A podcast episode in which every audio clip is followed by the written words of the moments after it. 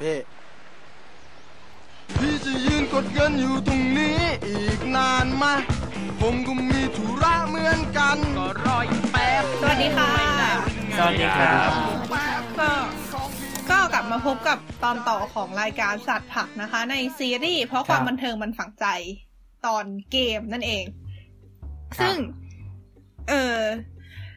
คราวที่แล้วเราก็พูดถึงเรื่องประวัติของเกมเนาะแล้วก็มาทำความรู้จักใช่ครับ แต่ละคนกันไปคร่าวๆว่าโอเค แต่ละคนเล่นเกมอะไรกันบ้าง พูดถึง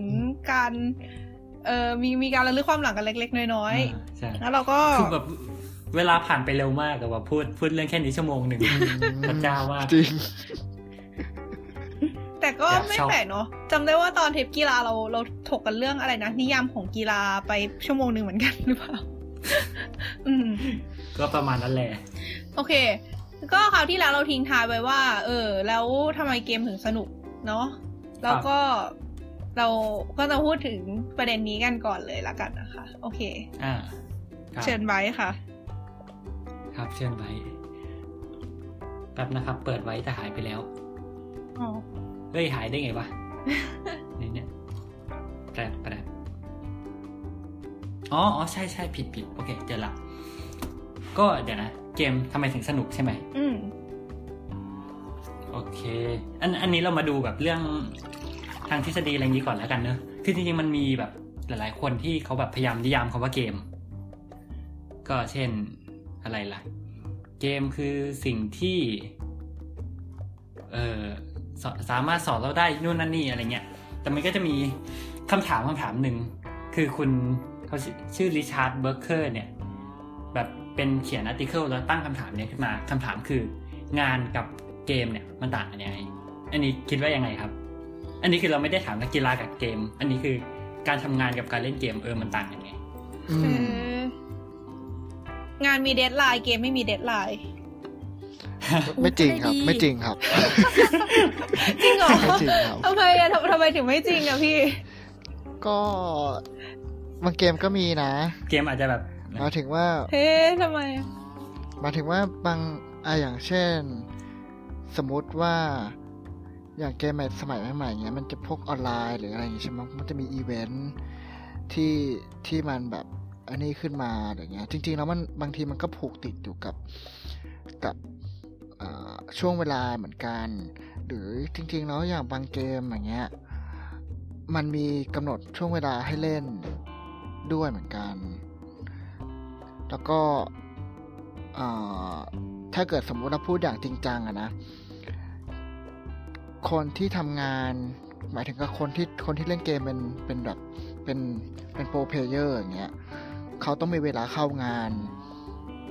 แบบซ้อมจริงจังที่ที่เป็นแบบว่าเป็นตารางเวลาเหมือนเหมือนการทำงานอะเหมือนนักกีฬาอาพชีวพกนักกีฬาอาชีพใช่ เพราะฉะนั้นจริง ๆ ถ้าเกิดสมมติเราบอกว่า ถ้าถ้าเทียบในเชิงว่าเราทำงานเพื่อเลี้ยงชีพ กับเล่นเกมเพื่อเลี้ยงชีพอะจริงๆแล้วมันมีความใกล้เคียงกันมาก ก็ก็ก็ก็เกมก็กลายเป็นงาน ใช่ก็กลายเป็นงานอืมใช่I see โอเคอืมเข้าใจค่ะ นั่นสินะไม่เคยคิดก็ถึนั่งนแหแบละบนี้มาก่อนเลย อืม โอเคงั้นประเด็นนคือคำเนี้ย อ่า อืม แล้วก็คือที่ที่บอกเนี่ย คือไอ article ตัวเนี้ยเขาพยายาม เขาก็เสนอขึ้นมาว่าจริง ๆ แล้วอะงานกับเกมอะมันต่างกันอย่างเดียวเว้ยอืมคือสิ่งคือวิธีที่เรามองมัน อืมเอออ่าประมาณนั้นแบบ attitude ที่แบบเรามีต่อมันอะไรเงี้ยก็คือสำหรับงานเนี่ย เราทำงานเพราะว่าแรงผลักดันจากภายนอก แต่ว่าเราเล่นเกมเพราะแรงผลักดันจากภายในอืมอันนี้คือแบบอืมไอเดียที่เขาตั้งขึ้นมา คราวเนี้ยอะเก็ตไหมคราวคราวนี้เนี่ย อันนี้เดี๋ยวเราไปดูในรายละเอียดแล้วกันอะคำว่าสมมุติ แรงผลักดันจากภายนอกเนี่ยคืออะไร เช่น สมมุติเราทำงานเราอาจจะทำงาน เพราะว่าเราอยากได้เงินอะไรเงี้ยอืมคือเราไม่ได้ทำงาน เพราะว่าเราอยากทำงาน เราอยากทำงาน เพราะอ่างานมันทำให้เราได้อะไรสักอย่างมาถูกไหมใช่ใช่ในขณะที่สิ่งที่แบบเป็นแรงผลักดันภายในเนี่ยเออ มันก็อะก็คือเราอาจจะเล่นเกมเพราะเราอยากเล่นเกม แค่นั้นจบอืมอะไรอย่างนี้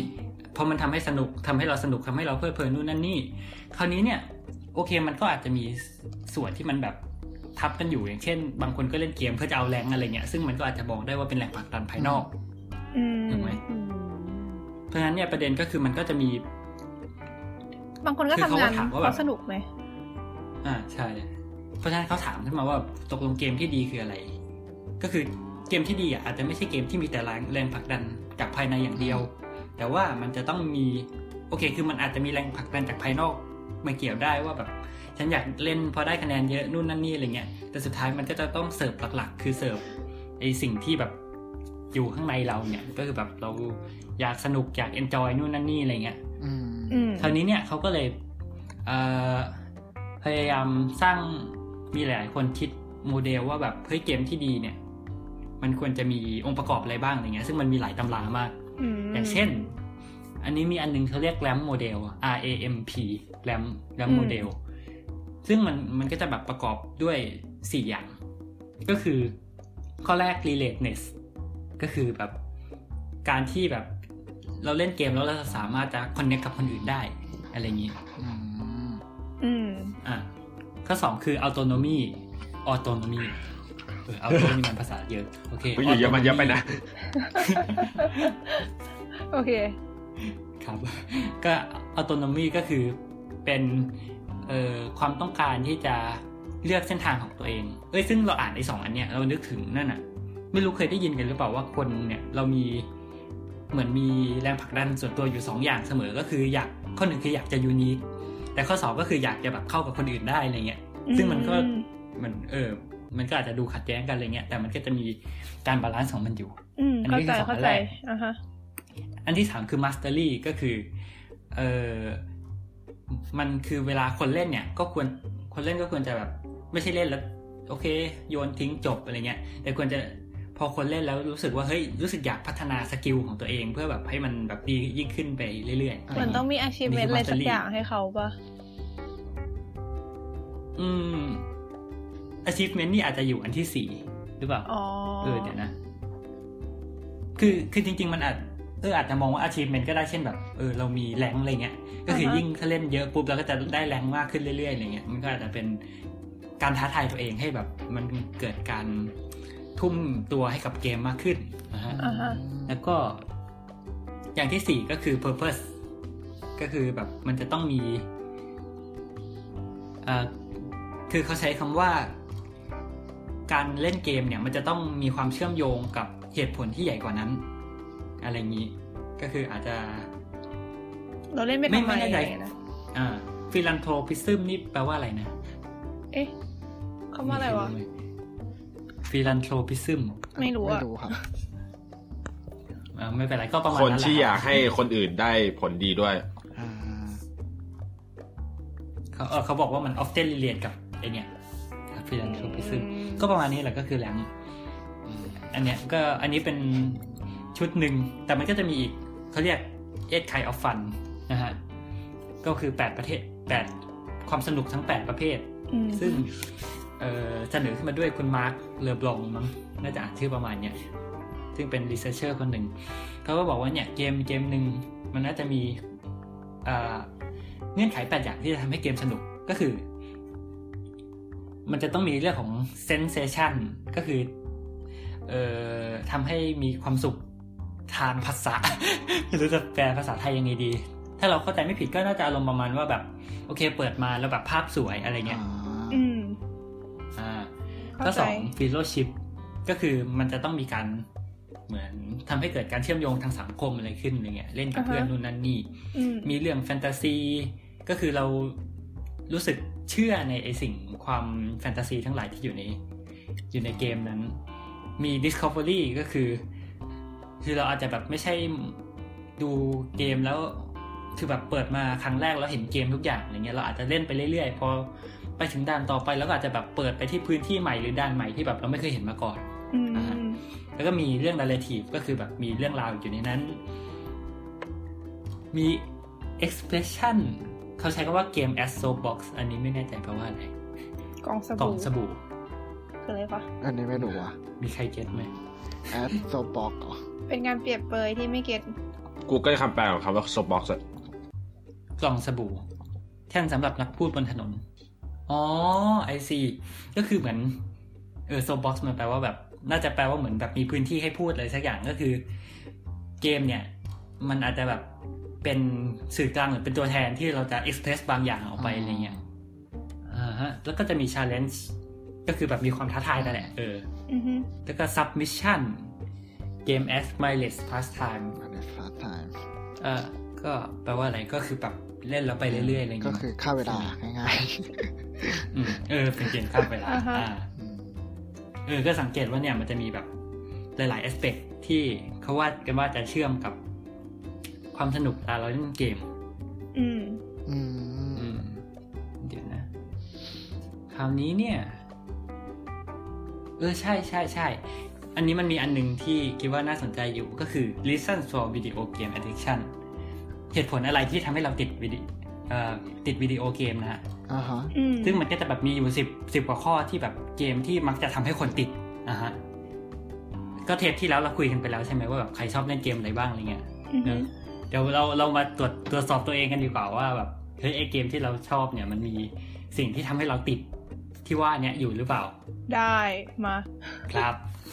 นะฮะครับ ว่าโอปอกับพี่โฟกทำไมเงียบ กินข้าวอยู่ค่ะมึงก็น่าจะรู้เหตุผลที่กูเงียบนะโอเคแปลค่ะว่าอะไรวะโอเคครับ ก็นั่นแหละ เออข้อแรกครับ เกมที่ทำให้เราติดเนี่ย มักจะเป็นเกมที่ไม่มีจุดจบแน่นอน คือเล่นไปได้เรื่อยอืม อ่าอ่าฮะอืม ใช่ใช่ๆโดนกันบ้างไหมฮะก็จริงๆมันขึ้นอยู่กับความความยาวด้แต่วยโอเคแต่อืมเรารู้สึกว่ามันหมายถึงว่าก็ไม่ขนาดนั้น อืม อืมคือรู้สึกอ๋อว่าถ้ามันจบมันมันก็จบอะมันไม่ติดอะเหรอ คือเราอะจบแล้วถ้าเกิดว่าเหมือนกับมันไม่มีจุดจบ ในระดับหนึ่งเราจะไม่ไม่ไม่ใช่สะดวกใช่เหมือนกัน รู้สึกไม่มีจุดหมายอืมใช่ใช่แต่ว่ามันมันเหมือนกับว่ามันมันไม่จบแต่มันต้องมีอะไรที่น่าสนใจใหม่ ๆ เข้ามาเรื่อะอยมันเหมือนมันต้องมีหลักไม้เลยเข้ามาเรื่อยๆแบบแบบอืๆอืมมยังไงอะแบบอย่างอย่างสมมติเกมที่มันเล่นไปเรื่อยๆมันก็จะมีอีเวนต์เข้ามาเรื่อยๆปะใช่เพราะแบแบบบนี้แหไอละอีเวนต์นี้ก็จะทำให้เรารู้สึกว่าโอเคอันนี้เป็นเป้าหมายอันหนึงอืมแล้วก็เติมเป้าหมายใหม่มาเลยอันนั้นนั่นถึงจะติดอย่างนี้ปะ ใช่ใช่อืมเดี๋ยวจำจำตรงนี้ไว้เดี๋ยวไปไล่ข้อต่อๆไปกันโอเคโอเค ข้อสองครับเอ่อข้อแรกก็คือไม่มีจุดจบ ข้อสองมันทำให้เกิดแบบอืมเออการมีโซเชียลคอนเน t ชันอะคือแบบมีความเชื่อมโยงทางสังคมอะไรเงี้ยได้คุยกับคนอื่นนู่นนั่นนี่อะไรเงี้ยเออก็พวกเกมที่มันเล่นเป็นทีมทั้งหลายนะฮะอย่างที่สามคือวิดีโอเกมที่ทำให้คนติดเนี่ย มักจะมีอินเกมรีวอร์ดก็คือแบบอ่า มีอ่ามีระบบแรงค์ระบบอืมลำดับขั้นระบบคะแนนอะไรอย่างนี้อ่าฮะ เข้าใจ ข้อสี่เกมที่ทำให้คนติด มักจะเป็นเกมที่ เออมีการเล่นกันแบบเชื่อมโยงกับเกมเมอร์ทั่วโลกอะไรอย่างอันนี้นี้พูดแบบว่าสมัยใหม่มากเลยนะเออก็เหมือนแบบเอออืมใช่ก็เออพวกเออ DotA พวกอะไรพวกนี้ใช่ก็นะใช่ไหมอืมเออ แต่อันนี้จริงนะรู้สึก รู้สึกแบบ ถ้าเกิดว่าเราเหมือนกับเรามีเพื่อนเล่นด้วยอะ เราจะเล่นเกมนั้นได้นานขึ้น ใช่ใช่อย่างที่ห้าครับ เกมที่ทำให้คนติดมักจะมี in-game currency มีระบบเงินในเกมอ่าอ่าเข้าใจ อันนี้ดูดูจะไม่มีนะ นอกจากแบบตังค์ที่โอนเงินเข้าไปจริงๆอะเอาไปซื้อของอะไรเงี้ยซื้อมีดเนี่ยอืมนั่นสินะนะฮะอ๋อโอเค นี่นี่นี่ต่อต่อต่อเรื่อง ที่ที่เมื่อกี้บอกใช่ไหมว่าแบบมันมักจะมีแบบรีบอร์ดมีการให้คะแนนอะไรเนี่ยอืมในเกมคราวเนี้ยอันอันต่อไปเขาบอกว่าไอการไอเกมที่ทำให้คนติดมักจะมีรีวอร์ดมีของรางวัลที่เอ่อที่มีที่ไม่มีระยะเวลาแน่นอน ก็คือยกตัวอย่างเช่นสมมติ คือมันจะ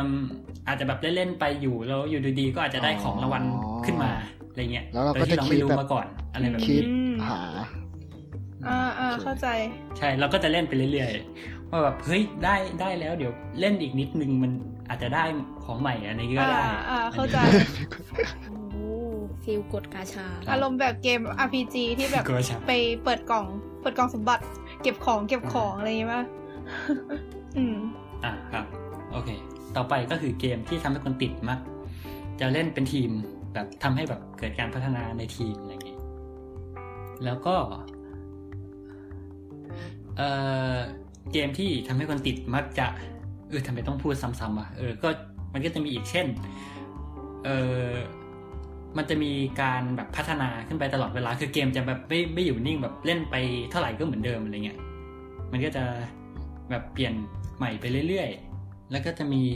โอเค แล้วก็จะแบบเกมที่ทำให้คนติดบางทีเนี่ย พวกบริษัทก็มักจะปล่อยตัวอัปเกรดหรือต่อยปล่อยตัว expansion มาให้ เรื่อยๆอะไรอย่างนี้ แล้วก็จะมีพวกที่เอ่อพอเล่นในเกมแล้วสามารถแบบได้ได้รางวัลในโลกแห่งความเป็นจริง เช่นไปแข่งทัวร์นาเมนต์โอ้นู่นนี่นั่นครอบคลุมนี่อะไรอย่างไม่นี้แบบครอบคลุมทุกทุกทุกทุกอย่างเลยอะคือจริง ๆ แล้ว คือถ้าเอาเอาเอาเอานั่นนี่ทุกอย่างมารวมกันอะมันก็คือเกมทั้งหมดทั้งโลกอะเอออื มมันก็ต้องโดนสักเกม ใช่ใช่มันก็ต้องโดนสักแต่อาจจะเกแบมบละนาอะไรอย่างงี้ป่ะอาจจะแบบแบบแฟปปี้เบิร์ดอะไรเงี้ยอาจจะไม่โดนนะก็ไม่มีวันจบเออจริงก็อาจจะแต่เป็นเขาอาจไปจะได้แบบยิ่งยิ่งแบบ ยิ่งมีหลายข้ออาจจะยิ่งติดอะไรอย่างงี้ป่ะอ่าคงงั้น เออแต่เกมประมาณแบบ Flappy Bird อย่างเงี้ยมันจะดูเหมือนแบบมากๆเล่นแป๊บเดียวแล้วก็ปิด อืม คือมันจะไม่มันจะไม่เหมือนแบบมาแข่ง Flappy Bird tournament อะไรเงี้ยอ่าหรือ ไม่แบแต่เอาจริงๆ ถ้าเกิดแบบ ถ้าเกิดเราเล่น Flappy Bird กับเพื่อนหลายคนอะ มันดูจะเล่นได้นานกว่า ถ้าเวลาเราเล่น Flappy Bird คนเดียวอะนึกออกป่ะสมมติแบบเวลามีเกมโง่ๆอะไรอย่างงี้ขึ้นมา ถ้าเกิดเราอยู่คนเดียวอะ เราจะ load แล้วก็เล่นแบบหนึ่งแล้วก็เลิก แต่ว่าถ้าเกิดเออมีเพื่อนมาบอกให้เรา load เงี้ย แม่งแบบแม่งตีกันจนแบบ เอากันให้ตายไปข้างอะส่งโทรศัพท์กันมัน อืม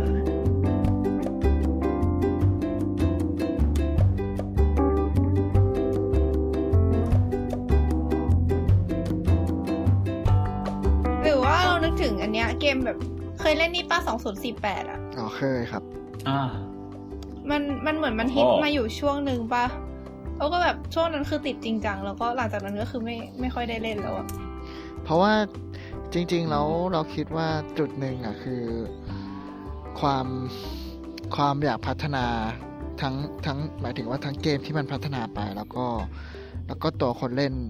มันต้องพัฒนาตามไปด้วยไงอืมอืม หมายถึงว่าถ้าเป็นเกมที่ based on สกิลอย่างเงี้ย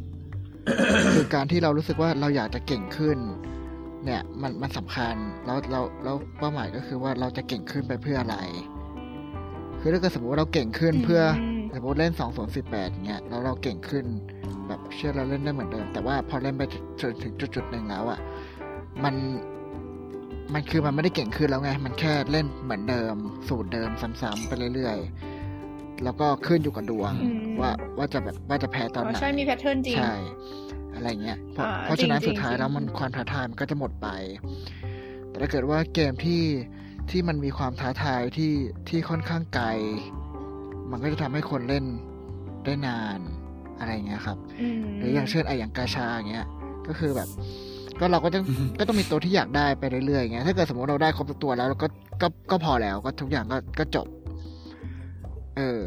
เกมก็จะปล่อยตัวใหม่ใช่อเขามไม่รื่ปล่ๆอยตัวใหม่ใช่อืมซึ่งซึ่งถ้าเกิดว่าเขาไม่ปล่อยเนี่ย ถ้าเกิดเราได้ครบแล้วเราก็สุดท้ายก็เลิกก็ทันทีเลยอะก็คือ พอพอคนเราไม่มีเป้าหมายแล้ว มันก็ก็ไม่รู้จะทำไปเพื่อมเพื่ออะไรอย่างเงี้ยอืมเออเข้าใจเออแต่จริงมากเลยนะ รู้สึกเหมือนกับหลาย ๆ เกมที่เราเลิกติดเพราะเหตุผลนี้เลยอะแบบเหมือนกับอืมพอ เต้นไปแบบไอ้ไอ้พวกเกมที่เหมือนจะไม่มีเป้าหมายอะแบบอย่างสมมติเกมทำร้านอาหารอย่างเงี้ยแล้วโอเค ตอนแรกเราก็เล่นเอาสนุกแบบไปเรื่อยๆใช่ปะแต่พักหนึ่งพอเขาปล่อยอีเป้าหมายมาแล้วแบบเราก็แบบเหมือนกับโอเค เราก็จะเริ่มจริงจังขึ้นมา เราก็ทุ่มเทไปมากๆใช่แล้วทีนี้พอเราได้ตามที่นี่แล้วแล้วแบบพออันใหม่ที่ออกมาเราบางทีเรารู้สึกว่ามันไม่ ไม่ได้น่าท้าทายเหมือนเดิมแล้ว เราก็เลิกเล่นอารมณ์นี้ คือคงไม่ได้เป็นอย่างนี้ทุกคนหรอก คือเหมือนเราเองก็ขี้เบื่อเองด้วย แต่ว่าไอ้ลูปของการติดเกมแล้วเลิกของเราหลายๆอย่างมันจะเป็นอย่างเงี้ยแบบเหมือนกับทุ่มไปมากเลยอันหนึง ทุ่มไปมากเลยในช่วงเวลาหนึ่งแล้วพอเสร็จปุ๊บก็เหมือนแบบดาวน์แบบสุดๆจนเลิกเล่นไปเลยวันนั้นแต่จริงมันก็มีข้อข้อยกเว้นเหมือนกัน คือหมายถึงว่าอ่าคือโดยทั่วไปแล้วอะ การท้าทายหรือว่าเป้าหมายเป็นเป็นอ่า เป็นสิ่งที่ทำให้คนแบบ keep keep going ในในจริงๆในทุกๆอย่างอะไม่ไม่เฉพาะเกม แต่มันก็จะมีคนอืมบางประเภทที่ที่ชอบการเล่นเกมซ้ำๆในแบบในรูปแบบเดิมๆซ้ำๆไปเรื่อยๆอะไรเงี้ยเออซึ่งจริงๆแล้วเขาอาจจะเออถ้าพูดแบบไอ้นี่หน่อยก็คือเขาคนแก่ๆหน่อยเขาเขาจะได้แบบนั้น สมมติว่าอืมอ่า เข้าใจเออแบบพวกคุณแม่ อะไรอย่างเงี้ย เขาก็จะเล่นเกมซ้ำโอ้โหๆเล่นแม่แม่เราติด Candy ใช่ค่ะใช่แต่โอเคอย่าง Candy Crush มันก็แบบไปเรื่อยๆใช่ป่ะแบบมันก็ยังมีด่านไปเรื่อยๆอย่างเงี้ยแต่บางใช่บางคนเขาเล่นแบบ Solitaire ซ้ำๆอย่างเงี้ยอ๋อเออ Solitaire อ๋อใช่ประมาณนั้ฮะนอ่าฮะอ่าฮะเออคือแบบเพื่อพูดแม่เราติด Candy Crush เพราะเราติดอะไรนะ Hay Day Hay Dayอืม เฮ้ยจริง ๆ เรื่องเรื่องอายุอันนี้ก็น่าสนใจ อันนี้เราไปเจอ อายุดีเล็กกับมันเกมีอะอ่าสอ่ามีสถิติอันหนึงซึ่งเอาจริง ๆ มันมีสถิติหลายเรื่องมากเลย แต่ว่า คือมันจะมีอันนี้เป็นของ Quantic Foundry Quantic Foundry คือเหมือนเขาเป็นไม่รู้เป็นบริษัทเป็นหน่วยงานอะไรสักอย่างที่เขาทำวิจัย เกี่ยวกับแบบพฤติกรรมของคนเล่นเกมอะอืมคือเหมือน เหมือนเขาจะให้แบบสามารถให้คน ใครก็ได้เนี่ยสามารถไปแบบ login กับเขาแล้วแบบสร้างเป็น account เพื่อจะแบบติดตามพฤติกรรมการเล่นเกมของตัวเองอะไรอย่างนี้ได้เดี๋ยวไปแปะใน Face หรืออะไรอย่างนี้อีกทีอันนี้อาจจะจำคนไว้เล่นนะคะเกมมันจะสนใจครับ ก็นั่นแหละ แล้วก็เขาก็จะแบบมีเขาก็ประมวลไอ้ข้อมูลทั้งหลายที่เขาได้มาเนี่ย มาเป็นผลลัพธ์ต่างๆ อย่างเช่นเรื่องเอออายุกับเกมเนี่ย มันก็จะมี เออเดี๋ยวนะ คือเขาก็จะวัดค่า competitive เอ่อ competition เออ ก็คือการความแข่ง การต้องการจะแข่งขันเนี่ยนะมของแบบเออคุณผู้เล่นแต่ละอายุแต่ละเพศอะไรเงี้ย คือเขาก็จะเอ่อทำอย่างนั้นนะแล้วมาพลอตเป็นกราฟ ซึ่งผลก็จะปรากฏว่าสำหรับคนที่อายุเท่าๆกันเนี่ย โดยทั่วไปแล้วผู้ชายมักจะมี เอ่อ ความต้องการจะแข่งขันมากกว่าอ่าฮะอ่าใช่เข้าใจได้เออก็ฟังดู make sense เออใช่แล้วก็ตามอ่าอ่าพอเวลาอายุมากขึ้นเนี่ย มันก็เออก็น่าจะพอเดากันได้เนอะว่าว่าไอค่า competition เนี่ย มันก็ค่อยๆลดลง อืมอ่าฮะจากแซดสกอร์จากอ่าผู้ชายจาก 0.5 ก็เป็นลบ 0.5 อะไรเงี้ย ก็คือนั่นก็แปลว่า เวลาคนเรายิ่งอ่ามีอายุมากขึ้นเนี่ย เวลาเล่นเกมเราก็จะ มีความอยากจะชนะโยความอยากที่จะชนะน้อยลงนะฮะประมาณนี้ คราวนี้เนี่ยเอ่อมาดูที่เป็นแบบเอ่อแต่ละแต่ละหัวข้อแต่ละ aspect เนี่ย มันก็จะมีอย่างเช่นสำหรับผู้ชายที่อายุมากขึ้น เขาก็จะมีค่าเอ่อความต้องการในการแข่งขันน้อยลง มี excitement คือแบบความตื่นเต้นกับไอ้ที่เล่นน่ะน้อยลงอือฮึมีความต้องการที่จะ challenge มีความต้องการที่จะแบบท้าทายอะไรเงี้ยน้อยลง แล้วเขาก็จะแบบ community ก็คือแบบการไปยุ่งกับคนอื่นก็น้อยลงอะไรอย่างนี้อืมอันนี้คือสำหรับผู้ชายหรือสำหรับผู้หญิงก็จะมี excitement น้อยลง competition น้อยลง แล้วก็แบบ story คือเกี่ยวกับเรื่องราวก็น้อยลง เออ ก็แบบเหมือนเหมือนถ้าเราตีความอย่างนี้ยก็อาจจะแบบว่าคนที่มีอายุมากขึ้นเขาอาจจะอยากเล่นเกมแค่แบบเพลินๆคือไม่ได้อยากแบบไปแข่ง หรืออยากท้าทายตัวเอง หรืออะไรอย่างนั้นสักเท่าไหร่อืมก็ไม่ไม่ไม่แน่ใจว่าจะตอบไปที่ ยกขึ้นมาเมื่อกี้ได้หรือเปล่าอืมก็ดู make sense ไหมเขาน่าจะมีเรื่องท้าทายอืมใช่ชีวิตตัวเองมากพออยู่แล้วเออจริง ๆ มีก็มี make ตรง sense นี้นะนิดนึงอันนี้คือไปอ่านไปไปฟังเหมือนครับแท็ททอกอันหนึ่งเขาบอกว่าอืมเกี่ยวเรื่องเกี่ยวกับอายุของคนเล่นเกมอะเขาบอกว่าจริง ๆ แล้วอ่าอายุเฉลี่ยของเกมเมอร์อะคนที่เล่นเกมอะอยู่ที่สามสิบสามปี อืมอืม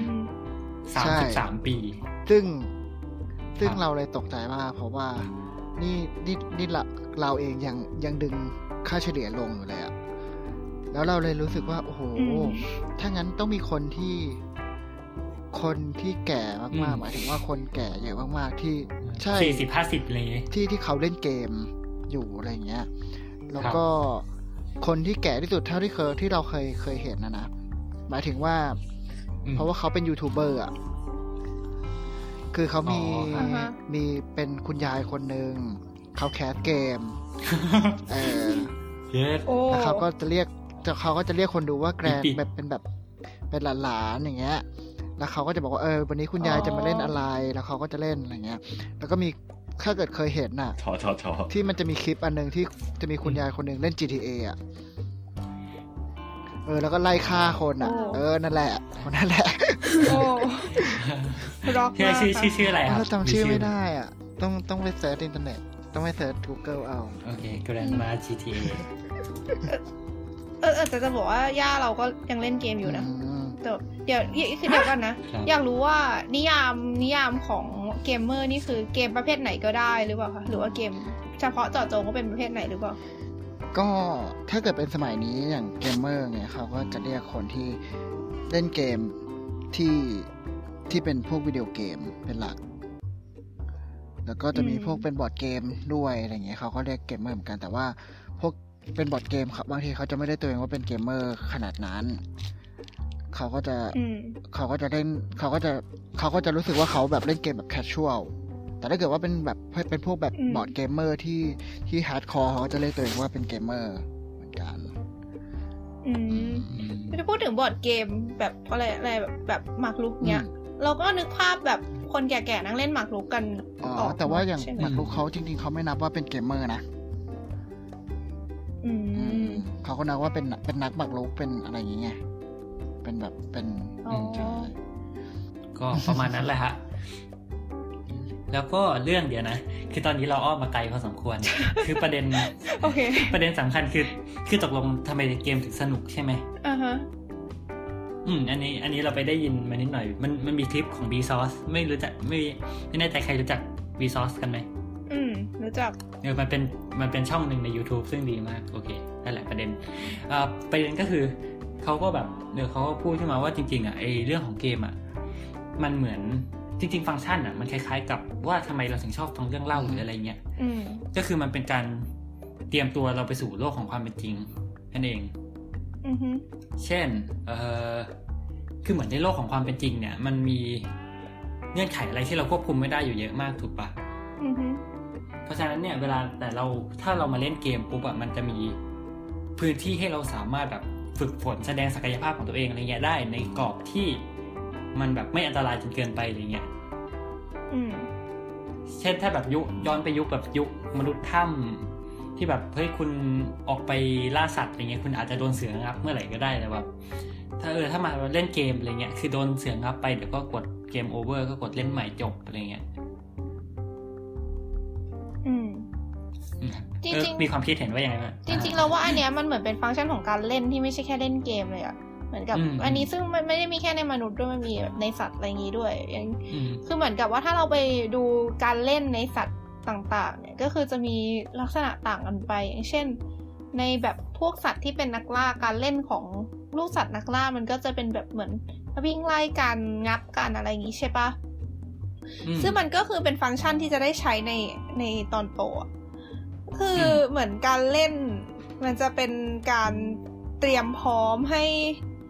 ให้ไปสู่ไอชีวิตตอนที่มันโตแล้วจริงๆอะไรเงี้ยเหมือนกับอืมเป็นการเสริมสร้างทักษะอย่างหนึ่งที่ทำให้ใช่ครับที่จะได้ใช้ในตอนที่มันเป็นตัวเต็มวัยอะไรเงี้ยอืมอืม เพราะซึ่งซึ่งมันเป็นเรื่องที่มีประโยชน์กับกับตัวเราถูกปะเพราะฉะนั้นสมองเราก็เลยโดนออกแบบมาให้เราชอบอะไรแบบนี้ ซึ่งอยากจะพูดถึงนิดนึงที่บอกว่าผู้ชายกับผู้หญิงอะแบบมีความท้าทายเอ่อความรู้สึกท้าทายไม่เหมือนกันหรือแบบคนแก่กับคนหนุ่มความรู้สึกท้าทายเหมือนกันก็คือ มันก็เหตุผลคล้ายๆกัน เพราะว่าฟังก์ชันของผู้ชายของมนุษย์ผู้ชาย ตั้งแต่แบบยุคหินอะไรอย่างเงี้ยก็คือเป็นคนที่ล่าสัตว์ใช่ปะล่าสัตว์หาของป่าอะไรเงี้ยซึ่งเป็นอะไรครับที่ต้องใช้ความท้าทายในชีวิตมาก แล้วก็ถ้าเกิดว่าไปเราไล่แมมมอสเออ ถ้าเกิดเราไม่ได้ชอบท้าทายอะ เราก็จะไม่ไม่อยากจะสู้กับสัตว์อะไรพวกนี้ใช่ปะแล้วอืมในในในในเมื่อเนื้อสัตว์เป็นแหล่งโปรตีนเพียงหนึ่งแหล่งที่เราจะได้รับจากธรรมชาติซึ่งมันสำคัญกับร่างกาย เพราะฉะนั้นเราสมองเราก็เลยต้องทำให้ร่างกายแบบยังไงอะคือคือมันไม่ใช่สมองทำให้ร่างกาย แต่ว่า ถ้าใครที่อืมมีสมองที่สั่งให้ร่างกายรู้สึกไม่ใช่สั่งให้ร่างกายที่ไม่ใครมีสมองที่รู้สึกชื่นชอบการท้าทายอะมันก็จะ โดน natural selection อะคือโดนคัดเลือกไว้ให้อยู่รอดได้ เพราะว่าคนนั้นก็จะมีโอกาสมากที่จะไปล่าสัตว์ แล้วก็ครับได้เนื้อสัตว์กลับมา แล้วก็ทำให้ร่างกายดีกว่าคนที่ไม่ได้แบบไม่ไม่ไม่ยอมเสี่ยงออกไปล่าสัตว์ เพราะฉะนั้นไอสมองที่มีลักษณะแบบนี้ก็เลยโดนคัดเอาไว้ทำให้ผู้ชายเนี่ยครับมีความรู้สึกอะไรนะ อยากเอาชนะตามธรรมชาติ ซึ่งมันจะน้อยกว่าผู้หญิงเพราะว่าหน้าที่ของผู้หญิงที่โดนเซตมาในอดีต ซึ่งมันส่งผลมาถึงปัจจุบันอะนะก็คือการเหมือนกับการอืมเก็บของป่าอะไรพวกนี้ใช่ปะไม่ได้อาอาศัยใช่ความท้าทายมาก เพราะฉะนั้นผู้หญิงมีความต้องการในส่วนนี้น้อยกว่า ก็เลยจะมีความรู้สึกอยากชอบอะไรแบบชอบการต่อสู้แบบเกลียดความพ่ายแพ้อะไรประมาณนี้น้อยกว่า อืมแล้วก็คนแก่คนหนุ่มนี่เข้าใจว่าน่าจะเป็นเพราะว่าแบบเหมือนกับวัยหนุ่มเป็นวัยที่ต้องทำงานอะไรแบบนี้ปะแบบเหมือนกับสมัยก่อน ถ้าเกิดแบบใช่ ถ้าเกิดใช่ว่าหนุ่มอยู่ก็คือเป็นเป็นเหมือนเป็นคนที่ต้องเป็นเป็นฝ่ายที่ต้องไปล่าต้องสัอตอกว์ไปอะล่าไปอะไรอย่างเออแก่แล้วก็คือนอนอยู่บ้านเหมือนกับเหมือนกับเหมือน อันนี้เคยอ่านอีกที่หนึ่งคือ จริง ๆ แล้วคนเราอะ ไม่จำเป็นต้องมีอายุยืนขนาดนั้นอะเหมือนกับอายุคนเราเนี่ยสามารถอยู่ไปได้ถึงประมาณเจ็ดสิบแปดสิบปีเลยถูกปะแต่ว่าจริง ๆ แล้วอะเราหมดวัยเจริญพันธุ์กันตั้งแต่แบบ หนุ่มๆอะคือแบบโอเค ผู้ชายอาจจะไม่ชัดเท่าไหร่แต่ผู้หญิงเนี่ย คือวัยที่มีลูกได้คือประมาณสี่สิบปะแต่ทำไมอืมทำไมเราถึงยังยังอยู่ไปได้ถึงเจ็ดสิบแปดสิบปีอะ่ะคือมันเหมือนเป็นอะไรที่เปลืองทรัพยากรแล้วก็ไม่น่าจะโดนคัดเลือกไว้ได้ แต่ว่าเหตุผลคือเหมือนถ้าเกิดว่าเหมือนประมาณว่าคนคนแก่อะ จะมีบทบาทในการช่วยเลี้ยงหลานอะไรเงี้ย เหมือนกับถ้าเกิดว่าครอบครัวใช่ไหนที่มีคนคนแก่ช่วยอยู่ในครอบครัวช่วยเลี้ยงหลานอะไรมาเนี้ยอืมจะทำให้เหมือนครอบครัวอุ่นขึ้นหลานเติบโตได้อย่างแบบแข็งแรงสมบูรณ์ทั้งร่างกายและจิตใจมากขึ้นประมาณนี้ แล้วในเมื่อหน้าที่ของคนแก่เป็นแบบนั้นแล้วเนี่ยก็เลยไม่ต้องต้องการความท้าทายในชีวิตมาก ก็เลยแบบเออคิดว่านั้นอืมคิดว่าอย่างนี้นะ จากที่เคยอ่านมา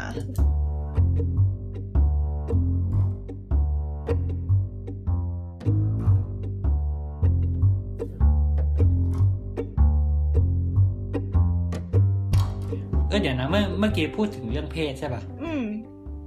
อ่าฮะอันอันนี้เดี๋ยว มาดูสถิติเรื่องเพศบ้างก็ได้ เมื่อกี้ที่พูดไปเป็นเรื่อง เออเป็นเรื่องอายุนะคราวนี้เนี่ยเรื่องเพศ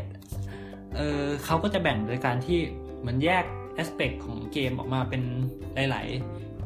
ย ๆ หลาย ๆ แบบอะเช่นแฟนตาซีดีไซน์เอ่อคอมพลีชันคือแบบเออการเล่นให้ครบอะไรเงี้ย การทำลายล้าง การสร้าง community การแข่งขัน การค้นพบนู่นนั่นนี่อืม นะฮะแล้วเขาก็ดูว่าแบบสำหรับผู้ชายเทียบกับผู้หญิงอะผู้หญิงมักจะชอบเกมไปทางไหนมากกว่า ผู้ชายมักจะชอบเกมไปทางไหนมากกว่า คราวนี้เนี่ยเอ่อมันก็จะมีเกมแนวแนวๆที่ผู้หญิงจะชอบมากกว่าผู้ชาย เช่น เกมที่มีแฟนตาซีเออโลกแฟนตาซีทั้งหลาย เกมที่เกี่ยวกับดีไซน์ เกี่ยวกับอ่านั่นแหละ ความการออกแบบความสวยความงามอะไรก็แล้วแต่ แล้วก็เกมที่ เกี่ยวกับ completion ก็คือการเล่นคือแบบต้องเล่นให้ครบ จบเท่านั้นเท่านี้อะไรอย่างนี้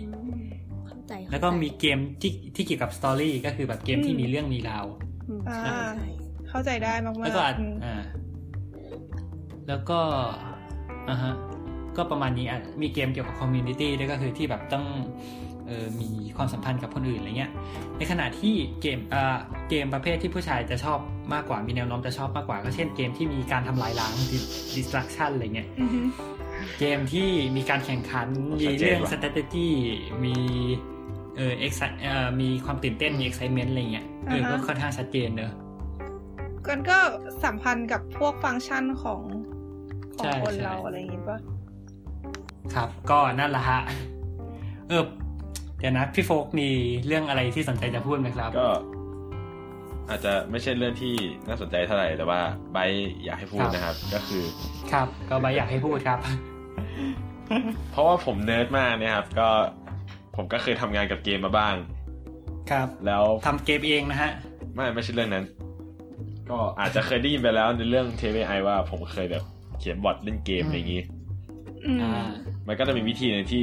คน คอมคอมเนี่ยครับถ้าเกิดจะแก้เกมสักเกมหนึ่งก็จะมองเกมรูปแบบหนึ่งอืมเหมือนว่าเกมเนี่ยจะมี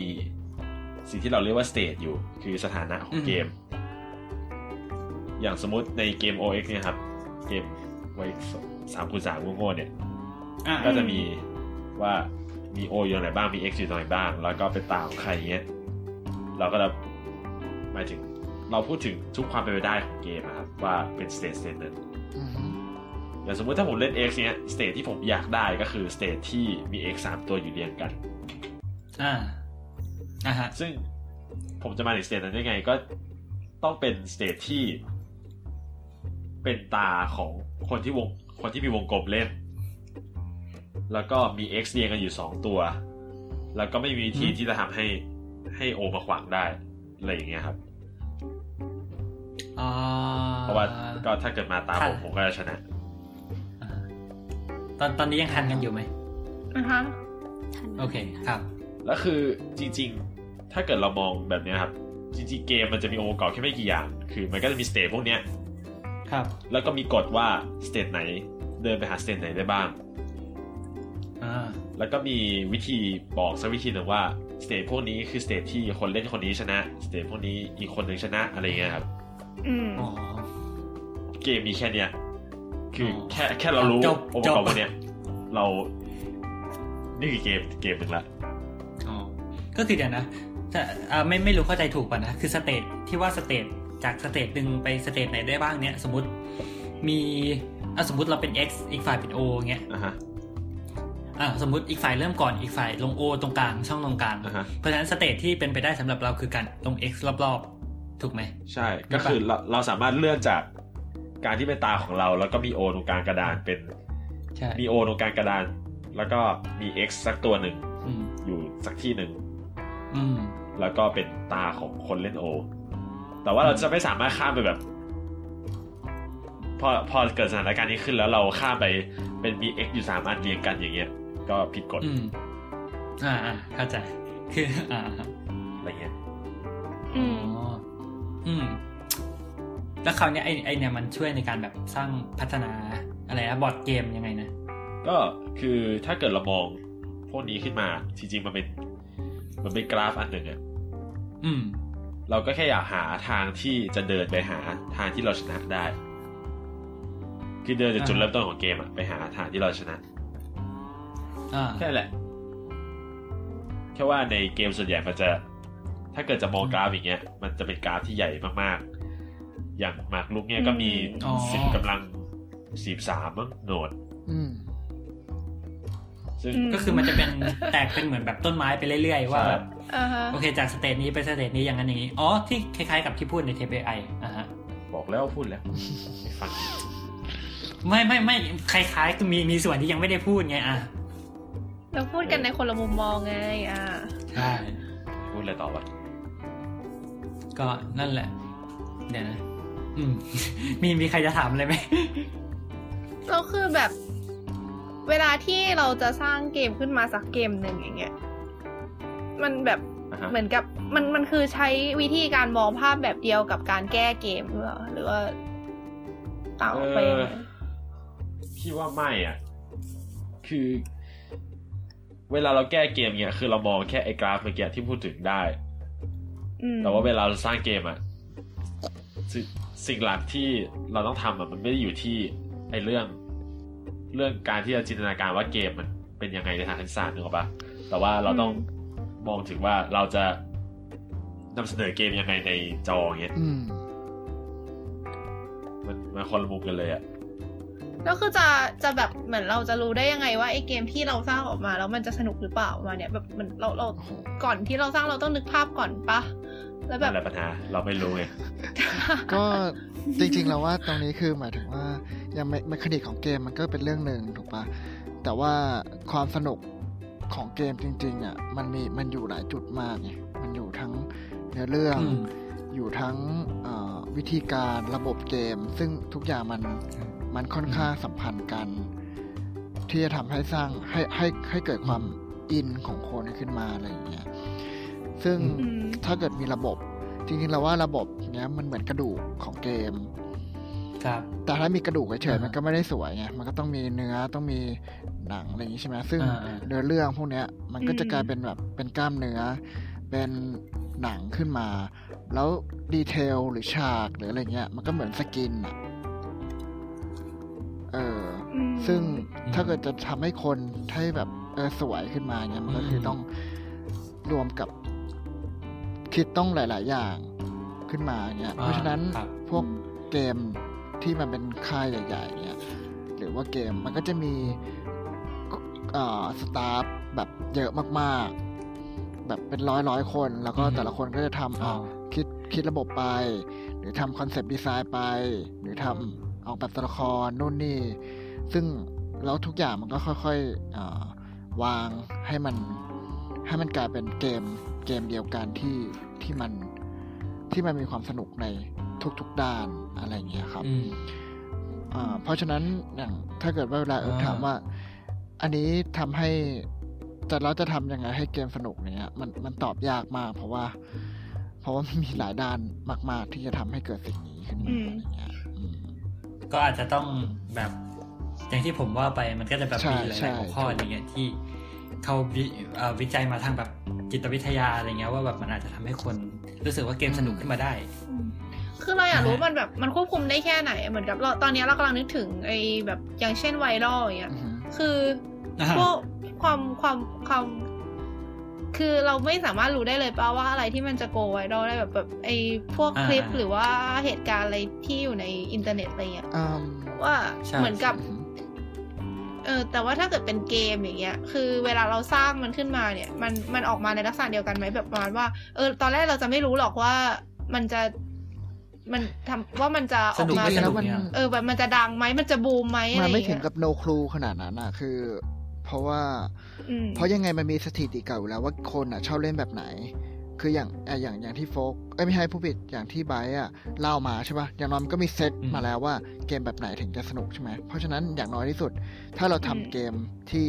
อิงกับสแตทแบบนี้ มันก็จะมีแนวโน้มที่จะทำให้สนุกขึ้น แต่ว่ามันก็โอเคมันมีมันมีfactor ที่ที่มันค่อนข้างเป็นอันโนนหมายถึงว่าเราไม่สามารถ predict ได้ก็ก็มีอยู่เหมือนกัน อย่างเช่นอะมันมีเกมเกมหนึ่งที่เป็นประวัติศาสตร์เหมือนกัน ในในก่อนหน้านี้คือเกมชื่อ Watch ครับ Watch Dog เคยอ่าอ๋อคือ Watch Dog เนี่ย ตอนที่มันออก trailer มาเนี่ย แบบทุกคนแบบโอ้โหตื่นเต้นมาก เพราะว่าคือตีมมันประมาณว่า เราเป็นคนหนึ่งคนที่สามารถแบบ hackอะไรก็ได้ในในเมืองได้อะไรเงี้ยเราสามารถแฮ็กดูว่าอืมคนนั้นมีข้อมูลอะไร คนนี้อะไร แล้วเราก็สามารถแบบแฮ็กพวกอ่าการจราจร แล้วก็แบบทำให้อ่า ไฟแดงไฟไฟเขียวอย่างเงี้ยมันปั่นป่วนแล้วก็ทำให้แบบเออมันเกิดโกลาหลในเมืองได้หรือว่าจะแบบทำแฮกให้เกิดโอ้แบล็ k เอาท์ในเมืองเงี้ยแล้วเราเพื่อเพื่อจะทำให้เราหนีการจับกลุ่มอย่างเงี้ยซึ่งใน trailer มันสวยมันดูดีมากมันมันเท่มาก แต่พอมันออกมาเป็นเกมจริงปุ๊บคือจริงๆแล้วมันมีมันมีองค์ประกอบเหล่านี้อยู่ในเกมเกือบหมดเลยถึงแค่แทบทุกอย่างเลย แต่ว่ามันครับโอเคมัน downgrade มานิดนึงแต่ปรากฏว่า ไอ้ทุกอย่างที่มันเล่นอะที่มันมีขึ้นมา มันมันแอบ no point นิดนึงอะคือมัน เราเราไม่รู้ว่าคือไฟดับไปแล้วไปช่วยอะไรมันไม่อย่างงี้เชิงใไหว่าไม่ช่วยอะไรแต่มันเหมือนกับว่า consequence ที่ที่เราจะทำให้เราเลือกเลือกทำสิ่งนั้นอะมัน มันไม่ได้สนุกขนาดนั้นอะแล้วแล้วแล้วเกมนี้คือมันเหมือนเราไม่รู้เราจะทำไปทำไมคืออะเรียกว่าไงดีอะคือคือโอเค มันมีเกมเขาเรียกว่าเป็นเกม Open World แบบหนึ่งก็คือ Open World คือเราจะทำอะไรก็ได้ในในในในเกมใช่ไหมครับ หมายถึงว่าเราจะไปทำอันไหนก่อนก็ได้อืมซึ่ง Watch Dogs ก็เป็นแบบเกมแบบนั้นครับแต่ความความความแปลกของเกมนี้คือว่า คือมันแปลกมากในแบบในรูปแบบที่เกมฟอร์มยักษ์มันไม่น่าจะแปลกขนาดเนี้ยเออครับเออเราเราอธิบายไม่ถูกเหมือนกันว่าทำไม แต่ว่าคือความสนุกที่มันควรจะเป็นอะ เกมนี้มันมันไปไม่ถึงเลยเลยสักอย่างทางทางที่องค์ประกอบรอบๆมันดีมาก มันน่าสนใจมาก แต่อืมแต่มันไม่สร้างความรู้สึกหรือว่าประสบการณ์ใน ในรูปแบบที่มันที่มันควรจะสร้างอะอืมเออ เราเราพูดไม่ถูกเหมือนกันอืมอืมเรื่องประสบการณ์ที่น่าสนใจที่พี่ได้เล่นเองป่ะครับได้ซื้อมาครับโอ้โหนี่ถึง นี่เป็นเกมแรกเลยที่ที่พีออเดอร์อะเสียดายมากแล้วแบบเฟลมากแล้วหลังจากนั้นอะไม่พีออเดอร์อีกเลย เพราะว่า หลังจากนั้นจะดูรีวิวก่อนทุกครั้งว่าว่าจะเล่นอะไร เพราะว่าแบบรู้สึกว่าหลังโอ้หลังหักมากกับเกมเนี้ยเออถือว่าเข็ดไปเลยสินะคะผมว่าจริงๆก็ดีแล้วพี่เออเศร้าอะโคตรเศร้าอืมเราเล่นเราเล่นไปแบบเล่นไปเออแค่ คือซื้อพิออเดอร์มาสองพันอย่างเงี้ย เราเล่นไปแบบห้าชั่วโมงอะ แล้วไม่แตกเลยโอ้โหเออเป็นเกมที่แพงที่สุดที่ที่ที่ซื้อมาเราเล่นน้อยที่สุดอะอืมไม่ แปลกขนาดนั้นโอ้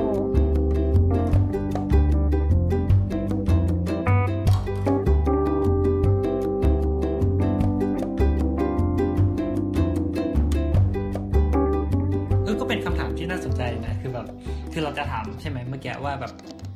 ทำไมเกมถึงสนุกเขาวนี้เออลองมาถามดูว่าทำไมเกมจะเกมมาถึงไม่สนุกเออนั่นดิ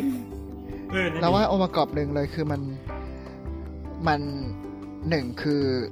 คือจริงๆแล้วมันมีมันมีหลายหลาย factor มากที่ทำให้เกมไม่สนุก อย่างเช่น ซับซ้อนเกินไปครับ หรือว่าอืมอืมเออแบบคนอืมคนเล่นแบบ คือสมมุติว่าะไรมึอย่าง Civilization อย่างเงี้ย จริง ๆ แล้ว Civilization เป็นเกมที่ซับซ้อนมาก มาก ๆ แต่คนที่จะเล่น Civilization อะ คือคนที่รู้อยู่แล้วว่ามันจะซับซ้อน เออ เพราะฉะนั้นมันเลยจะต้องแบบเหมือนทำความรู้จักเกมประมาณหนึ่งแล้วแล้ว ในเกมแบบแรกๆอะ ในเกมที่หนึ่งที่สองอะ มันจะยังไม่สนุกมาก มันจะไปสนุกเมื่อเราเข้าใจเกมอ๋อแล้วอืมซึ่งไอเกมเนี้ย มันมันประสบความสำเร็จก็ต่อเมื่อ เมื่อคุณเข้าใจเกมแล้ว แล้วมันมีดีเทลให้ให้ดิให้ค้นหาแล้วให้ achieve ไปเรื่อยๆอย่างเงี้ยแต่ถ้าเกิดว่าเกมที่ซับซ้อนแล้วมัน no point อะคือไม่รู้จะซับซ้อนไปทำไมอย่างเงี้ยอืมก็จะไม่สนุก มเหมือนเหมือนอือหือเออพูดพูดถึงอ่าครับพูดถึงอ๋อครับพูดพูดถึงเรื่องความซับซ้อนอันนี้มีสถิติอืมมาอีกแล้วนะฮะว่าจากเจ้าเดิมคอนติกฟัตลีข้อมูลมันเยอะจังวะนะฮะก็คือเดี๋ยวนะมันมันจะมีอันนึง อันเนี้ยเป็นกราฟ คือเขาใช้วิธีประมาณว่า เออให้คนเล่นแต่ละคนอะแรงอือหือแรงแบบเกมที่ตัวเองชอบที่สุดอันดับต้นๆสี่ห้าอันดับมา เสร็จแล้วเขาก็มาประมวล คราวนี้เนี่ยเอ่อเราก็มาพล็อต บนกราฟ ซึ่งกราฟถามว่ากราฟเนี่ยมันพล็อตอะไร คือมันก็จะมีแบบแกนนอนแกนตั้งใช่ไหมอืมแกนนอนเนี่ยเป็นเรื่องของ strategy ก็คือแบบเป็นเรื่องของว่ามันต้องมีกลยุทธ์มากเท่าไหร่ ก็ตั้งแต่น้อยไปมากก็คือน้อยก็คือแบบเกมตุมตามตุมตามธรรมดาอะไรเงี้ยแฮปปี้เบิร์ดอ่าถ้าถ้าแบบ strategy มากๆก็คือเอออะไรอะก็คือเกมที่แบบต้องมีวางแผนซับซ้อนอะไรเงี้ยในขณะที่อีกแกนก็คือ excitement ก็คือแบบความตื่นเต้น ก็จะมีเกมที่ตื่นเต้นน้อยแบบเออเล่นไปเรื่อยๆอะไรเงี้ยกับเกมที่ตื่นเต้นมากแบบยิงกันกระจุยประมาณนี้ คราวนี้เนี่ยเขาก็พอดพอดพอดพอดพอดปรากฏออกมาว่า เออคือมันจะมีคือนึกออกมาครับกราฟมันเป็นครับสี่เหลี่ยม คราวนี้เนี่ย มันก็จะแบบมีจุดอยู่ทุกจุดเลย เออแล้วก็ว่าไง คือประมาณกระจายทั่วนะเออมันจะคือมันจะกระจายยกเว้นมุมขวาบนก็ ซึ่งมุมขวาบนก็คือจุดที่เกมอะมี strategy สูง แล้วก็มี excitement สูงด้วย ก็คือเป็นทั้งเกมที่แบบทั้งตื่นเต้นมากๆ แล้วก็แบบต้ต้อองงคิดอะไรเยอะอ่าฮะคิดมากๆอะไรเงี้ยซึ่งเออซึ่งซึ่งนั่นก็แสดงว่าบางทีอะคือเราอาจจะไม่สามารถทำทั้งสองอย่างพร้อมกันได้อ่าใช่อย่างเช่นเกมอย่างเกมอย่างเช่นที่มี strategy ต่ำๆ excitement สูงๆก็อย่างเช่น counter strike เอออ่าฮะยิงกันอย่างเดียวอืมอ่าอันเนี้ยมันก็โอเคจริงๆก็ไม่ต่ำเลยจริง เออแต่จริงๆถ้าเล่นจริงๆมันไม่ต่ำนะเนี่ยอืมแต่อันนี้มันเทียบเข้ากับใจเข้าใจ civilization อะไรเงี้ยมอืมๆเออกับเออเกมเกมที่ strategy สูงๆ excitement ต่ำๆก็เนี่ยมีอะไร civilization Europa Universalis อันนี้เกมอะไรไม่วะเคยเล่นเหมือนกัน แต่เหมือนเข้าเท่าเท่าที่เช็คเช็คๆดูก็น่าจะอารมณ์แบบเออเปิดมาเป็นแผนที่อะเกมแผนที่อะไรเงี้ยอืมบุกยึดเมืองอะไรประมาณเนี้ยน่ามันน่าจะเป็นเกมกลยุทธ์ ซึ่งสังเกตว่ามันก็จะมีเนี่ยก็คือถ้าไม่ คือถ้าไม่เด่นไปเรื่อง excitement ก็จะเด่นไปเรื่อง strategy มันก็จะมีบางเกมที่มันมีแบบ low ทั้งสองอันเลย ซึ่งไม่เคยเล่นเหมือนกัน เช่น Transport Tycoon ไม่รู้มีใครเคยเล่นไหมอะฮะก็ซีรีส์ Tycoon อะไรแบอะบนั้นก็คือทั่วไป Transport Tycoon Coaster Tycoon เออมันมันมันแนวไหนอะคือเกมแนว tycoon มันคือเกมแบบแล้วเกมสร้างเมืองครับ คือเราเราถ้าเกิดเป็น transport ก็คือเราเราออกแบบ transportation ใช่อันหนึ่งมันก็จะมีพวกอ๋ออ่าสร้างสวนสนุกสร้าง train เป็นสร้างคล้ายเป็นๆ City ใช่เลยเฮ้ยเคยเล่นดีว่า Transport Tycoonแล้วมันไม่สนุกจริงป่ะคะอืมไม่ไม่คือคือคือมันไม่ได้บอกว่ามันไม่สนุกจรินะงๆเนี่ยเออคือคือในกราฟเนี่ยมันไม่ได้บอกไม่สนุกไงมคือคือเกมที่มันมาอยู่ในกราฟเนี่ยคือเกมที่สนุก คือมันเป็นเกมที่ลิสต์มาแล้วอะไรเงี้ยแค่เขาบอกว่ามันเป็นเกมที่ทั้ง excitement ต่ำและ strategy ต่ำอ๋อ แต่อาจจะหมายถึงแบบมันอาจจะเพลินในแง่อ่าสอื่นุนกอะไรก็ได้เงี้แบยบอ๋อออย่างโกะเนี้ยโกะแม่งก็ไม่ตื่นเต้นเลยแต่ว่ามันใช่ใช่ของมันใช่เฮ้ยแต่มันก็อันนั้นมันก็ strategy สองสูงป่ะเออใช่ แต่หมายถึงว่าอ่ามัมันเป็นหนึ่งในเกมที่สนุกแต่ไม่ตื่นเต้นไงใช่ครับใช่ใช่อืมอืมเข้าใจก็คือนั่นแหละก็คือไอ้ไอ้กราฟเนี้ยมันจะสื่อว่ามัน คือทางนี้ทางนั้นเกมมันจะตื่นเต้นมากตื่นเต้นน้อย strategy มาก strategy น้อยยังไงก็แล้วแต่ แต่ว่าเกมที่จะไม่โอเคคือเกมที่ ทั้งตื่นเต้นมาก ๆ แล้วก็ต้องใช้กลยุทธ์มาก ๆด้วยอ๋อซึ่งเขาก็อธิบายว่าเพราะว่าแบบอืมในช่วงเวลาช่วงหนึ่งอะสมมุติคนต้องการใช้ strategy มาก ๆ เนี่ย คนจะต้องใช้เวลาในการคิคิดดเป็นเยอย่างอะคิดอยู่แล้วใช่อืมในขณะที่เกมที่ excitement ที่แบบที่มันสนเอ่อตื่นเต้นมากๆเนี่ย มันจะต้องเป็นเกมที่ช่วงเวลามันสั้นอะไรเงี้ยมันแบบเกิดปุ๊บปั๊บปุ๊บปั๊บเพราะฉะนั้นถ้าเกิดมันมันสูงทั้งสองอันเนี่ย มันจะกลายเป็นว่าคนจะเล่นมันไม่ได้ คนจะแบบอืม เออเล่นมันไม่รู้เรื่องเพราะว่าแบบจะคิดก็คิดไม่ทันใช่อะไรครัเงี้บยจะเล่นไปเลยมันก็แพ้ เพราะว่ามันไม่ได้คิดอะไรเลยอะไรเงี้ยเออ อันนี้ก็เป็นอ่าอันหนึ่งเข้าใจครับแต่จริงๆมันก็มีคนทำนะแบบ เออเออพูดก่อนก็ได้เออกำลังนึกถึงเกมแบบเกมแบบที่กวนตีนอะยากจนกวนตีนอย่าง Flappy Bird หรือ Mario Nego อะไรเงี้ยเกมเฮีย อันนี้เรียกว่าเป็นเกมที่ตื่นเข้าใจเต้นอาไหรมมณ์นั้นไหมเออ นั่นดิคืออยากรู้ว่าอันเนี้ยมันโดนนิยามว่าตื่นเต้นได้ไหมอะตื่นเต้นหรือว่าดีแม่ง strategy อยู่วะดีพื้นหาย จะเรียกว่า strategy อะก็ไม่น่าจะใช่นะอืมเกมกวนตีนอะครับเออมันก็อาจจะแบบเรียกว่าเป็นเกม aspect ฝึกความอดทนอื่นแล้วกันเออเหมือนปลุกความอยากเอาชนะในตัวคุณใช่เลยใช่ใช่ว่า เป็นเกมเป็นเกมจริงๆมันเป็นเกมปรัชญา พูดถึงการเวียนว่ายตายเกิด พูดถึงการปรงอะไรอย่างงี้ว่าเออไบร์ทที่จริงเมื่อกี้ครับคิดถึงอะไรอยู่คือ ที่บอกว่ามันไม่มีไอเกมตรงมุมบนขวา อืมคือที่จริงหมากลุกเนี้ยจะถือว่าเป็นเกมที่ strategy เยอะไหมคงคง strategy เยอะอยู่โอ้ไม่มีใครเถียงอ่าแล้ว แล้วมันจะมีโหมดเกมแบบหนึ่งอะที่เรียกว่า blitz คือแต่ละคนอะจะมีเวลานาทีหนึ่งอ่าฮะอ๋อ นาทีหนึ่งแล้วก็นาทีหนึ่งนาทีหนึ่งกับสองวิไม่ก็สามวินั่นแหละอืมก็คือทั้งเกมจะอะบวกสองบวกสามวิมาทำทั้งไมเกมเราจะมีเวลาหนึ่งนาที อ่าครับหมายถึงทั้งเกมนะไม่ใช่หนึ่งตาอืมทั้งเกมหนึ่งนาทีฮะเออชี้อะนี่คือเกมอะไรอะหมากลุกครับอ๋อมากลุกคือหมายถึงว่าเป็น อ๋อเข้าใจละ ก็คือเป็นแบบสปีดแล้วก็ในแต่ละล้วก็ตาแบบที่เราเดินอะจะมีเวลาเพิ่มมาสองวิเราเราเราดูคนแพ้คนชนะกันยังไงอะก็มากลุกธรรมดาเหมือนหมากลุกปกติอะเฮ้ยแล้วเขาเขาเล่นกันจบเลยในหนึ่งนาทีเนี่ยนะอ้าวแล้วถ้าเกิดแบบกินถ้าเกิดกินคิงไม่ได้อะในหนึ่งนาถ้าทีเกิดอะไรไม่ได้นะถ้าเกิดสมคือหมากลุกถ้าชนะคือต้องต้องกินคิงถูกปะต้องต้องล้อมขีให้ได้ต้องลุกคาดอะฮะแล้วแล้วถ้าเกิดว่าทำไม่ได้ภายในหนึ่งนาทีอะ แบบไม่มีฝ่ายไหนทำก็เสได้มอเงี้ยหรอคนคนเวลาหมดแพ้อืมฮะฮะฮะเออยังยังยังตามไม่ทัน คือคนเวลาหมดแพ้ คือใช่ไม่ไม่เข้าไม่ใจไม่เวลามัมันเล่นสองคนไม่ใช่เหรอหนึ่งหนึ่งนาทีหมายถึงว่าแต่อ๋ละอฝั่งมันมีเวลาเข้าใจละหนึ่งนาทีอ๋อเข้าใจคือแต่ละแล้วฝ่ายเข้าใจแล้วมีเวลาหนึ่งนาที สมมติใช่โอเค พอตาปุ๊บนาฬิกาก็เดิน เดินเสร็จปุ๊บนาฬิกาก็หยุดใช่นี่ป่ะใช่เออเออเออ โอ้โหแล้วว่าเกมอย่างนั้นน่ะมันจะสนุกต่อเหมือนกับมันจะสนุกสำหรับคนที่เล่นหมากลุกโปรในระดับหนึ่งอยู่แล้วหรือเปล่า อืมอืมพี่เล่นก็สถ้านุกเกิดนะที่จริงอืมไม่รู้ดิมันแบบ มันอีกแบบหนึ่งอะ มันไม่ได้ต้องแบบจดจ่อมากอะอืมแค่เล่นค่าเวลามาขำเนี้ยอืมแต่แต่อันนั้นมันก็ไม่ไม่เชิง strategy นั่นแหละไหมมันก็ยังมีอยู่ระดับหนึ่งอะ คืออืมมันแล้วแต่วันในหมากรุกอะ คือ อืม ที่จริงถ้าเกิดเป็นคนเล่นหมากรุกอะเวลาเห็นกระดานกระดานหนึ่งอะคือมันจะมีไอเดียอยู่แล้วว่า จะทำอะไรต่ออย่างเงี้ยอืมมันมันจะพอมีแบบเห็นอยู่ว่าตานี้แม่งมีเหตุผลที่จะไป หรือตานี้แม่งไร้สาระอะไรเงี้ย ครับ แล้ว ไม่รู้ดิด้วยความที่มันมีความรู้สึกอย่างเงี้ยทำให้มันยังพอเล่นไปได้อะจริง ๆ แล้วมันอ๋อมันเหมือนเล่นโกะอะคือมันมันเราจะมีมันจะมีเขาเรียกว่ารูปร่าง รูปร่างหมากใช่ไหมอย่างในโกะเนี่ยก็คือแบบเราจะเห็นว่านี่คือรูปร่างที่ดีหรือรูปร่างที่ไม่ดีอย่างเงี้ยจริงๆในหมากรุกก็เหมือนกันก็จะมีแบบเราก็จะรู้ว่า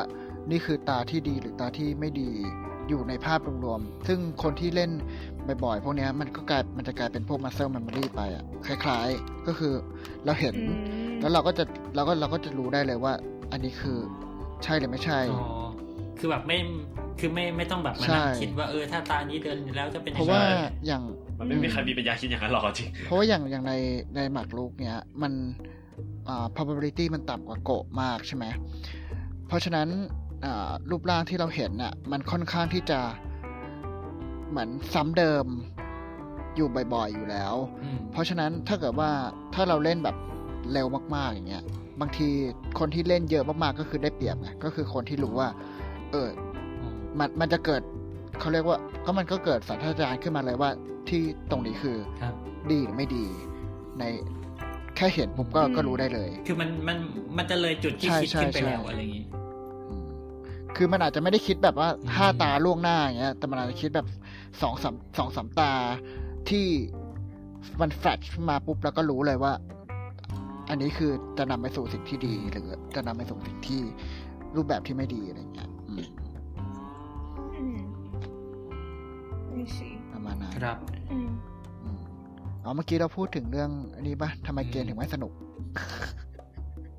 เออเอออ่าใช่อ๋อคือจริงๆ เรามีอีกนิดนึงก็คือ อย่างสมมุติถ้าเราอะอ่าครับส่วนใหญ่เราจะเล่นอะไรเกมแล้วสนุกไงหมายถึงว่า แต่จริงๆมันก็อย่างวัชครับวัชด็อกเนี้ยหรือจริงๆ ก็มีบางเกมที่เล่นแล้วไม่สนุกเหมือนกัน ทีนี้อย่างวัชด็อกเนี้ยเรารู้เลยว่าทำไมมันถึงไม่สนุก เพราะว่าอืมมันมันรีวิว ดีเทลของเกมทุก ๆ อย่างอะเร็วเกินไป ครับ คือหมายถึงว่าหมายถึงอะอย่างที่ไบร์ทเคยพูดว่ามันอ๋อมันไม่มันไม่มี discovery อย่างเงี้ย คืออันเนี้ยมันมันรีวิวทุกอย่างมันเร็วมากในในช่วงแบบสองสามชั่วโมงแรกเงี้ย แล้วหลังจากนั้นน่ะมันไม่มีอะไรให้ค้นหาต่อแล้ว คือคือเหมือนอ่าการรูปรูปร่างหมายถึงว่าเทคโนโลยีทั้งหมดที่เราเล่น ลูกเล่นทั้งหมดที่เราจะได้เล่น หรือว่า skill ทั้งหมดที่เราจะครับได้เล่นอะไรเงี้ย มันเปิดออกมาในแค่ ในแค่ช่วงแรกที่เราเล่น แล้วหลังจากนั้นอะ มันไม่มีอะไรแล้วนอกจากนอกจากเนื้อเรื่อง แล้วมันก็เลยไม่สนุกแล้วไง เพราะว่าที่เหลือมันก็คือการซ้ำเดิม repeat repeat สิ่งเดิมไปเรื่อยๆอืม มันก็เลยน่าเบื่ออมมากอืมอ่าฮะจำไว้ไว้จำไว้ครับอะไรครับจำไว้จำไว้ได้ได้ได้ข่าวว่าพี่โฟกทำเกมนะฮะ เออเราเรารู้สึกแบบ เราคือเหมือนกับเกมที่สมัยเนี้ยมันจะมีหลาย ๆ เกมที่พอร์ตลงมือถือใช่ไหม แล้วเขาจะใช้อีระบบครับที่มันเป็นแบบพลังงานอะอ่าใช่ แบบเหมือนกับสตาร์เราจะไม่มิน่าสามารถเล่นได้ทุกเล่นได้ทุกอย่างภายโดยต่อเนื่อง เราจะต้องรอให้แบบค่าพลังงานแล้วขึ้นมาจนถึงขั้นก่อน เพื่อที่จะเล่นเกมนั้นอะไรอย่างใช่เงี้ย หนึ่งซึ่งเรารู้สึกว่าเราเรามองว่ามันเป็น strategy หนึ่งของบริษัทเกมที่ทำให้คนเหมือนกับเล่นเกมนี้เยอะๆเราเสียตังค์ให้มันเยอะๆใช่อะไรเงี้ยปะคือมันมีไอไอเรื่องนี้เออมันมีใช่เอ่อมีเขาเรียกว่าอะไรอะความต้องการเป้าหมายสองอย่างก็คือหนึ่งมันคือมันสโลสโลคนครับให้ให้ให้อยู่กับความอยากมันมันสร้างความอยากเกิดขึ้น เพราะฉะนั้นมันมันก็จะขายได้อืมครับมันก็จะขายแบบความใช่กิเลสตัณหาสองก็คือว่าอืมมัน ซึ่งจริงๆแล้วทุกอย่างอะมันมันปลายทางมันมันไปอยู่ที่การสร้างกำไรตรงเนี้ยครับ แต่ว่าหนึ่งซึ่งทางนี้ทางนั้นเราเราเราว่านะ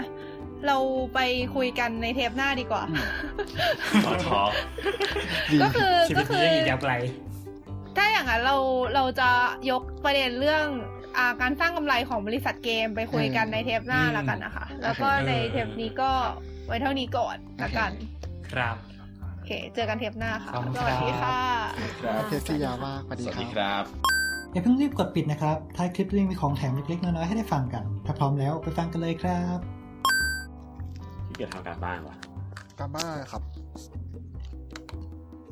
อ๋อ ก็คอมเนี่ยครับ เออพี่เรียนอะไรอะครับเป็น fine art ครับ อ๋อ เป็นศิลปะ อืมอ่าฮะ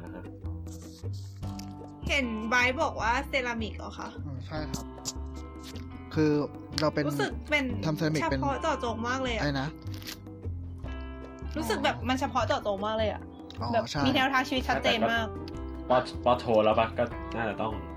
อืมก็ก็จริงแต่จริงๆแล้วถ้าถ้าให้เลือกใหม่ได้จะไม่เลือกนะเพราะว่ามัน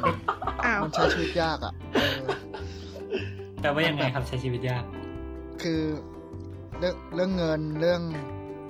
แบบมันมีข้อจำกัดเยอะอะในสายเนี้ย แต่คือสนใจจริง ๆ ใช่ไหมก็ ก็สนใจคือทำแล้วสนุกมากชอบมาก แต่ว่ามันมันยากจริงอะครับ หมายถึงว่าคือมันไม่ได้ทำงานยากแต่ว่า อย่างเงินเงินทุนมันสูงอะอ่าฮะในสายเนี้ยแล้วค่าตอบแทนมันไม่สูงขนาดนั้นอะเพราะว่าเพราะว่ามันมันมันขายขายงาน คือถ้าเกิดคนดัง ๆ ก็ขายงานได้ไงแต่ว่าเราไม่ดังไงครับเราขายงานไม่ได้ แล้วเราก็สายอาร์ตนี่อือฮึนี่พี่พูดถึงอืมหมายถึง แค่เซรามิกเฉยๆหรือว่า art โดยทั่วๆไปอะครับ art art โดยทั่วๆไป ที่ว่าต้นทุนสูงนี่ยังไงเป็นเรื่องปกติของสาย art ก็อ่าถ้าถ้าอยากเป็นสายคือต้นทุนสูงเนี้ยคือ หมายถึงว่าถ้าเป็นคนอื่นๆ สายอื่นๆเนี้ยหมายถึงว่า media อื่นๆก็จะต้องลงทุนพวกอ่าอะสมมติเป็น painting ใช่ไหมก็ต้องซื้อกรอบรูปซื้อนู่นซื้อสีซื้ออะไรอย่างงี้ใช่ไหมครับอ๋อ แต่ว่าถ้าอย่างของเราเนี้ย ของเราคือ อ่าซื้อดิน ดินก็ไม่ดินอะไรเงี้ย แล้วก็เคลือบหรืออะไรก็ว่าไป แต่ว่ามันจะมีสูงหนักๆคือตอนลงทุนครั้งแรกอะ่ะคืออ๋ออย่างเครื่องเตาปั่นเผาเงี้ยอ๋อก็พี่เครื่ต้องซื้อเตาเผาบ้านเหรอด้วย ก็ตอนเนี้ยไม่ต้อง เพราะว่าตอนนี้ก็ยังใช้ของคนอื่นอยู่ไงแล้วก็สมมติว่าจะต้องแบบแบบตั้งตัวจริง ๆ มีสตูดิโอของตัวเองจริง ๆ ก็ต้องซื้อ ซึ่งก็เตาหนึ่งก็หลายแสน โอ้โหโอ้โห พูดถึงโหดเซรามิกอะไรนี่ประมาณนั้นเคยไปครับสัมภาษณ์กับคุณวสินทร์บุรีที่เขาเป็นเจ้าของโรงงานเท่าหงไทยอะาพอดีนี่แบบอ่าฮะเรียนถาปัดค่ะ แล้วแบบมันมีโจทย์มาแบบสมมุติว่าทำบ้านให้คุณวสินทร์บุรีอะไรอย่างนี้ แล้วก็เลยได้ไปสัมภาษณ์เขาอ๋อได้ไปโรงงานเขาเขาก็แบบ เอออืมเขาเป็นเขาเป็นเจ้าของโรงงานแต่แบบเหมือนบ้านเขาก็ทำทำเกี่ยวกับดินเผากันมาตั้งแต่รุ่นปู่แล้วอะใช่ใช่ก็คือ บ้านอ่าคือพี่ติ้วเขาชื่อพี่ติ้วพี่ติ้วเขาก็ทำคือหมายถึงว่าเมื่อก่อนเขาบ้านเขาทำโอ่งอืมใช่โอ่งราชค่ะบุรีมา แล้วพอมาเป็นรุ่นเขาว่าเขาไปเรียนเมืองนอก แล้วเขาก็กลับมาแล้วคือโอ่งมันกำลังจะตายครับ คือจริงๆแล้วเซรามิกในไทยเนี่ยกำลังจะตายอืมปีงจะตายแล้วก็ว่าได้ อืมแต่ว่าเขาก็พยายามจะแบบรีไวฟ์มันอะเขาก็เลยพยายามจะกลับมาทำโอ่งหรือว่าทำเซรามิกที่ ที่เป็นแบรนดิ้งของตัวเองครับเพราะฉะนั้นมันก็ได้พลิกพลิกโฉมจากจากโอ่งราชบุรีกลายเป็นโอ่งที่ที่เป็นของเท้าหงไทยก็คือเป็นดีไซน์อืมประมาณนั้เหมือนนเขาเล่าจริให้งๆแบบฟังว่าเขาแบบทำแหวกแนวเลยอะเหมือนตอนนั้นแบบใช่โทนใช่โทนใช่สีตัวนั้นเป็น earth tone แต่เขาแบบเล่นแบบฉูดฉาดไปเลย ใช่ แล้วมันก็มันก็กลายเป็นกลายเป็นตลาดที่ modern มากขึ้นอืมแล้วเขาก็เลยเถ้าฮงไถ่ก็เลยกลายเป็นแบบเป็นอ่า เป็นแบรนด์เซรามิกของไทยอันหนึ่งที่ในในของสมัยใหม่ที่ที่ดีขึ้นมาที่บูมขึ้นมาคือแบบตาตาผมก็ทำแบบลงปั้นโอ่งเหมือนกันแล้วขายไปอ๋อเหรแล้วออ๋อ อยู่ที่ไหนอะครับ อยู่ราชบุรีครับอ๋ออยู่ราชบุราชบุรีรีเหมืแต่อนกัแต่นานแล้วแหละ ก็ไปละอืม โอ้เฮ้ยอันอันนี้น่าสนใจ น่าเอาไปแปะท้ายคลิป